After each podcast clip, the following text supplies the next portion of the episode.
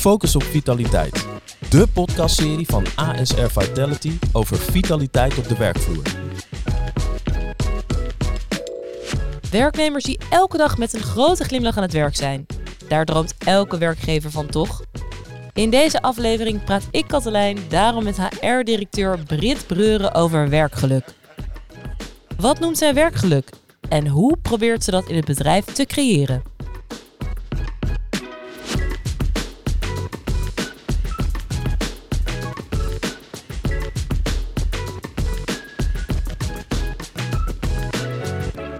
Want we hebben het over werkgeluk in deze aflevering. Wat is volgens jou werkgeluk? Dat je vol trots en met passie over je werk kan vertellen. Dat je daar met plezier 's ochtends naartoe gaat. En dat je ook nog steeds met plezier aan het eind van de dag weer naar huis gaat. Dat is voor mij werkgeluk. En wat is voor jou bijvoorbeeld van belang om dat werkgeluk voor bijvoorbeeld de werknemers in het bedrijf te creëren? Nou, voor mij begint het wel heel erg met vertrouwen. Dus wij zijn wel continu bezig dat naarmate je groter wordt, dat het ook heel vaak heel logisch wordt om dingen veel meer te gaan borgen, te gaan benoemen, regels te gaan maken, in processen te gieten. Dat het daardoor vaak logger wordt. En het is wel mijn doel om het juist, om die kant niet op te gaan. Hè? Dus om juist dat vertrouwen en dat aan medewerkers mee te geven. En niet alles maar te willen controleren en ook niet als we groter worden. Dus dat vind ik belangrijk. Ik vind vertrouwen en verantwoordelijkheid, dat is wel voor mij de basis van hoe we als bedrijf willen zijn. En kan jij bijvoorbeeld concreet wat voorbeelden noemen hoe jij en hoe jullie dat doen met elkaar? Ja, we hebben één regel. Hè? Dus werk met gezond verstand in het belang van AFAS. We hebben een aantal jaar geleden ons handboek weggegooid. Het begint heel erg dat we vinden, het feit dat ik alleen ben, gaat ook, dat is in basis ook omdat er heel veel vertrouwen en verantwoordelijkheid bij mensen zelf ligt. Dus in alles wat we doen, proberen we wel echt na te denken van oké, kan de medewerker het zelf? Vaak is dat ja. Hè? Nou, hoe kunnen we daar dan voor zorgen? 2 is, moet een manager er nog iets van vinden? Nou, heel vaak vinden we eigenlijk van niet. Hè? Dus als een medewerker iets kan, waarom zou er dan in een proces een manager nog akkoord moeten geven? Maar als dat dan wel, misschien moet dat een keer wel. En daarna zit ik ergens pas. Hè? Dus het begint heel erg met vertrouwen en verantwoordelijkheid neerleggen. Daar waar je vindt dat het hoort. Mensen kunnen gewoon zelf goede keuzes maken. Dus waarom moet je allemaal regels hebben die iets vertellen of waar je iets van moet vinden. Terwijl je ook kan vragen aan de medewerker, maar wat heb je nodig? Of wat heb je in deze situatie nodig? Of wat is de impact die op jou heeft? En dat je dus ook maatwerk kan leveren. Was dat wennen? Want je zei net al, we hebben het handboek weggegooid door de shredder bij wijze van. Ja. Ging dat gewoon makkelijk om die veranderingen door te voeren? Nou, dat weggooien ging makkelijk. Dat was van vrijdag op maandag was dat gewoon gedaan. Ja, dat ging heel makkelijk. Nee, we hebben natuurlijk wel... Kijk, waar we toen ook wel achter kwamen, is dat er al heel vaak gelukkig van af werd geweken. Dus dat er al heel vaak juist gewoon een dialoog was tussen medewerker en manager, waarin iets tot stand kwam waarvan ze zeiden, je hebt eigenlijk iets anders nodig. Dus doe dat, want dat is nu goed voor je. Maar er waren ook wel situaties dat het er inderdaad bij werd gepakt en werd gekeken, waar heb je recht op? Nou, dat was er niet meer. En dan zijn er toch ook mensen die heel erg denken in 1 en 0. Ook bij ons, hè, softwarebedrijf. Die willen gewoon weten, waar ben ik aan toe? Wat is het nou? Is het wit of is het zwart? En niet grijs. Waar heb ik nu recht op?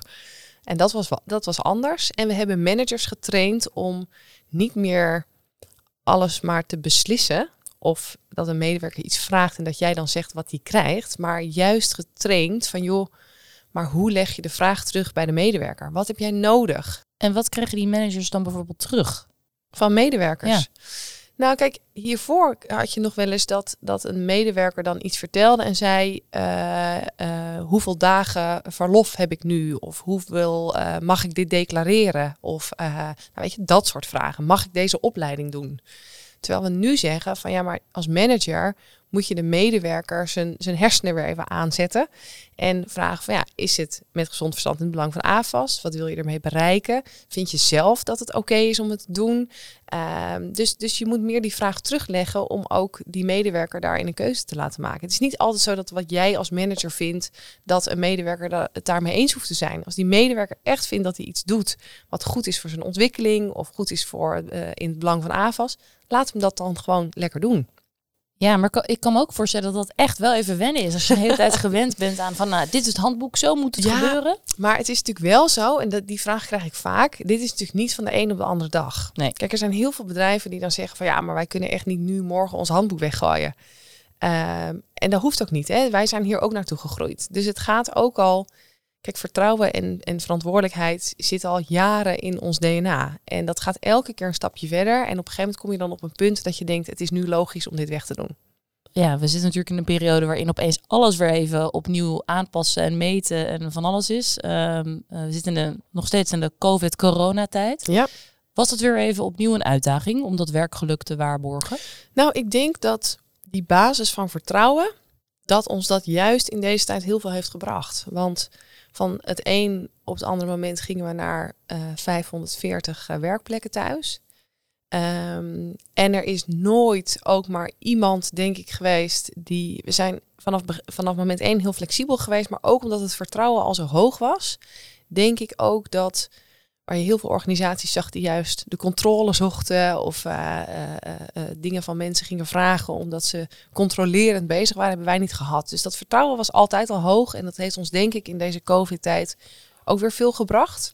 Het is wel zo dat als je het hebt over cultuur en over werkgeluk... en over wat ons juist verbindt met elkaar... ja, dat je daar weer hele nieuwe manieren in hebt moeten zoeken dit jaar. Omdat alles online... bij de mensen thuis. Ja, dat had in één keer wel een hele andere invulling. Dus daar hebben we wel heel veel nieuwe manieren moeten zoeken om die verbinding te zoeken. Kan je een paar voorbeelden noemen hoe je dat hebt gedaan? Ja, we hebben dat vanaf het begin, eigenlijk vanaf moment 1 dat we thuis kwamen, hebben we in eerste instantie elke dag deden we een live corona-update. Ja. Dus dat deden we onze CEO en CFO vanuit huis en live mensen vertellen van wat verwachten we van je. Maar ook nieuwe innovaties, dingen die gebeurd waren. We hebben een Sinterstream show gedaan. We hebben een kerstpakketten drive-thru gedaan. We hebben een online cultuurcafé gedaan elke maand. We hebben random coffee calls gedaan. Dus je wordt random op woensdagochtend aan iemand gekoppeld. Je weet niet wie. En daar heb je dan 10 minuten een koffiemomentje mee of een kwartiertje. Een soort blind date. Ja, het is, nou, je krijgt op een gegeven moment wel in je mail van nou, je bent gekoppeld aan die, hè. En dan heb je een koffiemomentje. Maar ook weer om die verbinding onderling gewoon te zoeken. En dus mensen niet vanuit je team te spreken, maar juist anderen. Dat klinkt helemaal... Ik zou bijna solliciteren. Nee, maar... want er staat ook bekend... Jullie hebben normaal gesproken inderdaad een masseur, een chef-kok... en inderdaad heel veel aandacht. Dus wat je net al zei, tijdens de coronacrisis, COVID voor iedereen. Ja. En we hebben natuurlijk al over wat tips gehad. Maar wat zijn er nou dingen die bijvoorbeeld wat kleinere bedrijven zouden kunnen doen? Nou, het begint wel... Kijk, wij zeggen altijd... op het moment dat wij morgen worden overgenomen... dan gaan de dingen die we doen... die juist AFAS uniek maken, gaan eruit. Hè? Want die kosten te veel. Dus denk even de verse sudrans, de verse munthee... de chefkok, de fitnessruimte... de masseur. Nou, al die dingen bij elkaar... Dat zijn dingen die echt wel een investering zijn. En de vraag is altijd van mensen... wat levert het je op? Nou, ik geloof dat die dingen allemaal bij elkaar gewoon vanuit je hart goed zijn voor medewerkers. Dat medewerkers dat voelen en dat heel veel oplevert. Maar dat zit echt niet als morgen de masseur weggaat, gaan er echt niet 50 collega's weg. Daar geloof ik helemaal niks van. Maar al die dingen bij elkaar maakt wel wie we als bedrijf zijn en wat we uitstralen ook naar medewerkers toe. Gewoon oprechte aandacht. De CEO die je even belt als je in de lappenmand zit. Of een collega die je een kaartje stuurt als je bent bevallen. Of een cadeautje wat je krijgt als je even niet zo goed in je vel zit. Er zijn heel veel dingen die niet zo heel veel geld kosten. Maar die wel tijd, aandacht en moeite vragen. En dat wordt vaak vergeten. En dat zijn de dingen die je naar mijn idee makkelijk kan doen. Wij merken dat ondanks dat we nu met 540 collega's zijn, wordt het soms moeilijker, hè, om alles te weten van iedereen. En toch hebben we daar systeempjes voor bedacht en lijntjes voor bedacht dat we dat nog steeds wel weten. Zodat we mensen ook gewoon eventjes persoonlijk kunnen gesproken berichtje kunnen sturen of aandacht kunnen geven. En wat voor systeempjes zijn dat bijvoorbeeld? Nou ja, sowieso borgen we natuurlijk veel in ons product. Hè? Dus als iemand 25 jaar in dienst is of met zwangerschapsverlof gaat, of dat zijn gewoon processen en data die je kan, waar je signaalfuncties op kan maken. Dus dat is er één. En het andere is een hele actieve directiegroep waar toch wel een en ander elkaar op wijzen. Van joh, let op, deze medewerker is dit aan de hand. Of hier speelt dit, stuur even een berichtje. Nou, dat we elkaar daar ook scherp op houden. En is dat denk je ook belangrijk? Dus dat de werkgevers op directie ook echt het belang van het werkgeluk ziet? Ja, 100%.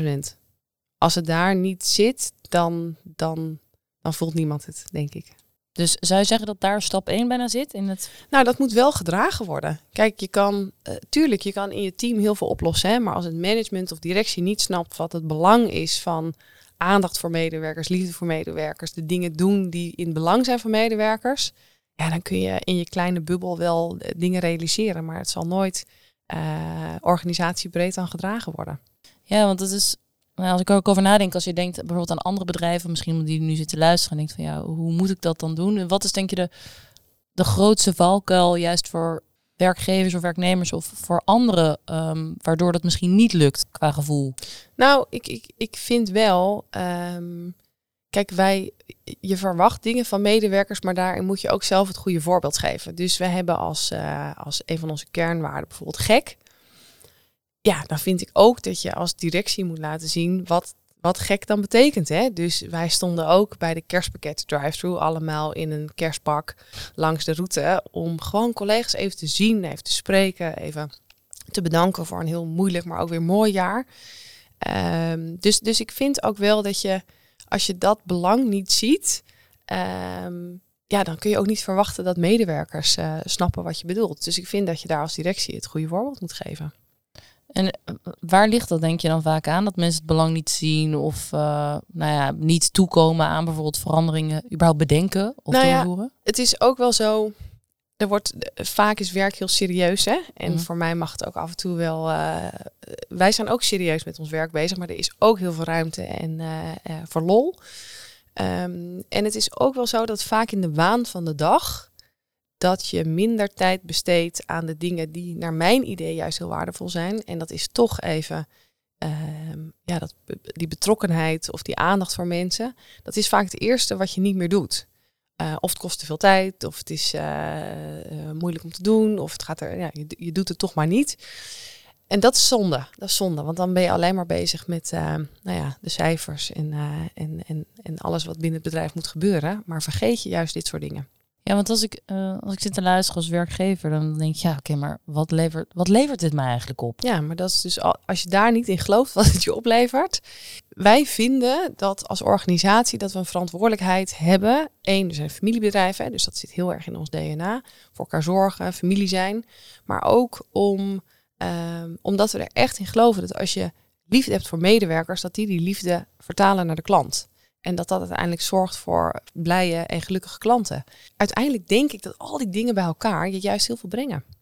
Alleen het is moeilijk om te meten. Ja, ik wil namelijk net aan je vragen. Heb je een soort verandering gezien van het handboek door de shredder heen naar nu? Nou, wat ik voornamelijk... En dan ga je meer af op persoonlijke situaties. Dus dat mensen iets teruggeven als in... na iets wat ze hebben meegemaakt, of dat daar juist van af is geweken, dat ze daar dankbaar voor zijn, of dat we of dat mensen meer vrijheid hebben gekregen om hun opleidingsbudget te besteden, dat ze niet meer het gevoel hebben dat AFAS ze iets oplegt waar ze dat zou moeten kunnen gebruiken. Dus dat ze meer verantwoordelijkheid en meer vertrouwen en meer ruimte hebben gekregen. Dat krijg ik terug. Maar het is niet zozeer dat ons verzuim lager is geworden. Dat was altijd al laag. Of dat er minder mensen weggaan. Nee, daar zit niet heel veel verschil in. En bijvoorbeeld, we zitten natuurlijk nu... iedereen zit thuis. Ja. Hebben jullie ook nog bijvoorbeeld echt naar concrete dingen gekeken als vitaliteit, maar ook mentale gesteldheid? Van hoe kunnen we dat toch blijven waarborgen? Ja, wij zijn, moet ik het even goed zeggen, ik denk 3 jaar geleden.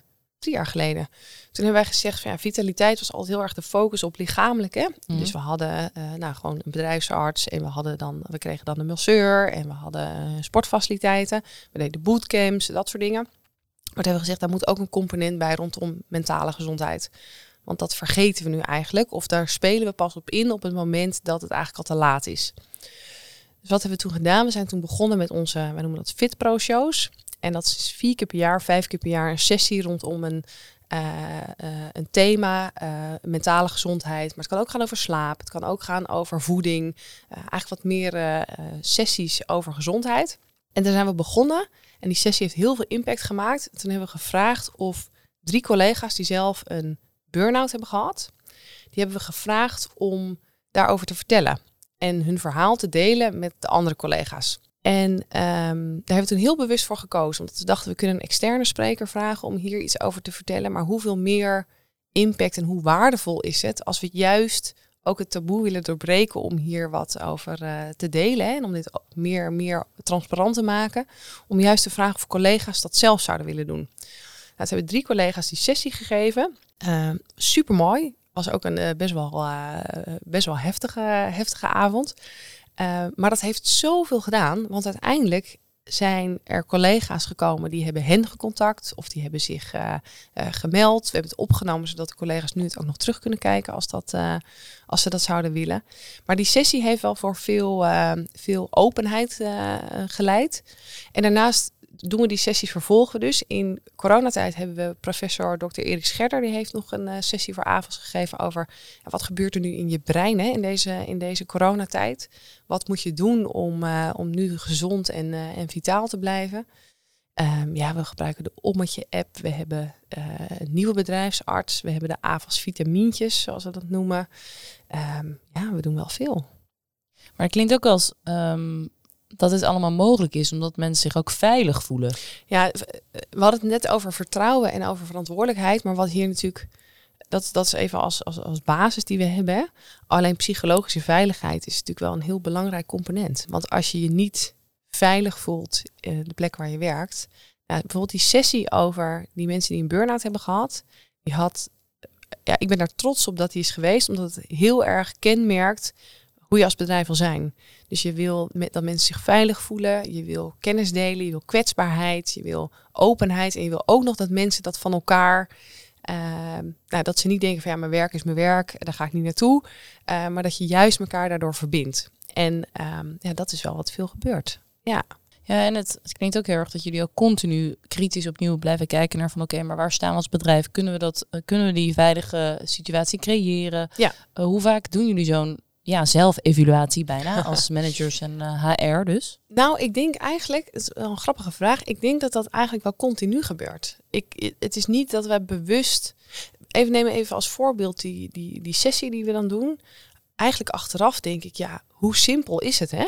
Het is super simpel gedacht van hoe je laat eigen mensen iets vertellen. Alleen, ik denk dat niemand het doet. En daar zit natuurlijk vaak ook wel de moeilijkheid van heel veel dingen die wij doen is echt geen rocket science.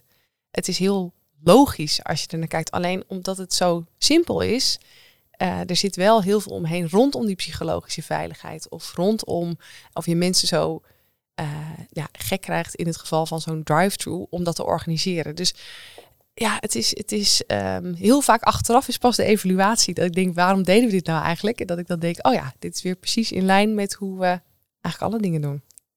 En er staat er iets qua toekomst op de planning waarvan je zegt, nou, dat wil ik graag nog aanpakken. Of daar wil ik naartoe. Of daar zijn we nu mee bezig om bijna kers op de taart. Nou, ik denk dat je vanuit HR, je hebt sowieso heel veel dingen die je kan doen en waar je iets van mag vinden, waar je mee mag bemoeien. Het bedrijf is continu in beweging. En je beweegt ook continu mee. Hè? Dus wat ik net zei over bijvoorbeeld dat handboek. Ja, dat is een proces waar je met elkaar naartoe groeit. Maar misschien is de volgende stap nog wel veel groter en rigoureuzer. En weten we dat nog niet. Hè? Dus dat zou zomaar kunnen. Wat ik nu... Ja, ik ben bezig met de AFAS-vitamintjes. Dat is, als je het hebt over gezondheid. We hebben een nieuwe bedrijfsarts. We zijn heel erg bezig met wat is nou die nieuwe manier van kijken tegen gezondheid. Hè? Dus niet die medewerker die zich ziek meldt en dan naar een bedrijfsarts gaat, maar hoe kunnen we veel meer ook die bedrijfsarts betrekken bij het preventieve stuk? Nou, we hebben daar nu een netwerk van een aantal mensen, van een fysio tot een psycholoog, tot iemand die bezig is met beweging en voeding. Dat noemen wij onze AFAS-vitamintjes, zodat ook die bedrijfsarts al preventief mensen naar een AFAS-vitamintje kan toebrengen. Maar dat we ook weer dat gesprek en die kwetsbaarheid en dat durven aangeven dat je even niet zo goed in je vel zit, dat we dat veel meer naar voren trekken. Dus daar ben ik mee bezig. Dat is echt nog niet klaar. Een ander thema waar echt de focus op ligt, is ook diversiteit en inclusie. Omdat ik ook vind dat we daar als organisatie de komende jaren nog slagen moeten maken. En daar ben ik ook mee bezig. En hoe ben je daarmee aan de slag? Het begint eerst met, wat is onze visie? Wat doen we allemaal al? En hoe willen we het verder brengen? En daar concrete doelen op maken. En ook het gesprek intern alvast starten. Dus ik schrijf er veel blogs over. Ook in onze zoektocht. Hoe krijgen we meer vrouwen in het management? Als je ons vergelijkt met 9 jaar geleden. Toen zaten we op 14% vrouwen. Nu bijna 30%. Dat is supermooi. Maar dus de volgende stap, hoe krijgen we meer vrouwen in het management? Dat gebeurt dan. Daar vind je ook weer ongemak. Want mensen denken, is het nou geworden omdat het een vrouw is? En die vrouw denkt, ja, lekker ben ik het geworden omdat ik een vrouw ben. Dat ongemak, dat probeer ik ook wel gewoon te benoemen. En daar moeten we even doorheen. Het klinkt wel alsof jullie gewoon, ergens zijn jullie al, lijkt bijna perfect in jullie werk gelukt. Maar ook zijn jullie nooit klaar. Nee, maar we zijn niet perfect. Hè? Dus wij doen ook maar gewoon wat we denken dat goed is. We hebben ook geen... dat is voor elke organisatie. Je moet dingen gaan doen en gaan ondervinden. Waar ik wel denk dat we goed in zijn, is gewoon doen. Niet te veel vergaderen, niet te veel daarover nadenken. Maar gewoon starten en dingen gaan proberen. En dan zien we ook wel wat werkt en wat niet werkt. En even heel concreet. Ik zit nu te luisteren en denk, dat klinkt allemaal geweldig en fantastisch. Maar ik heb bijna geen tijd om dit door te voeren. En ik weet niet waar ik moet beginnen. Wat zou je die persoon willen meegeven? Vaak zit je met je oogkleppen voor in de materie van de dag. Hè? En juist de momenten dat je daaruit komt en dat je even in dat bos wandelt en rust hebt, kom je over het algemeen tot en de beste ideeën. En kun je ook van wat meer afstandje dingen bekijken. Maar daarbij moet ook wel, je moet kritisch zijn op wat je doet. Dus, en dat ben ik ook nog steeds elke dag. En daar verbeteren we ook nog steeds elke dag dingen in. Als jij elke dag 2 uur bezig bent met, weet ik veel, handmatig mutaties doorvoeren. Of je bent bezig met 2 uur lang dezelfde soort mails beantwoorden. Ja, dan vind ik wel echt dat je je moet afvragen. 1, is het nodig? En 2, hoe kun je ervoor zorgen dat je dat of minder tijd kost of geen tijd meer kost? Kijk, vaak de dingen waar je heel veel tijd mee kwijt bent, leveren uiteindelijk de organisatie en de medewerker niet zo heel veel op. Komt altijd terug. Je bent er veel tijd aan kwijt en je brengt niet de organisatie per se verder. Dus kritisch zijn op wat je doet. Ik denk dat dit een mooie, bijna eindboodschap is. En ik ben helemaal inspired gewoon. Britt, en ik denk dat iedereen hier wel zeker wat mee kan. Super bedankt. Dankjewel. Zo, dat was hem weer voor vandaag. Leuk dat je luisterde en hopelijk heb je weer nieuwe inzichten gekregen over vitaliteit. In de volgende aflevering ga ik in gesprek met Claire Loots. Zij is huisarts en oprichter van Leading Doctors en weet alles over stresspreventie. Tot dan!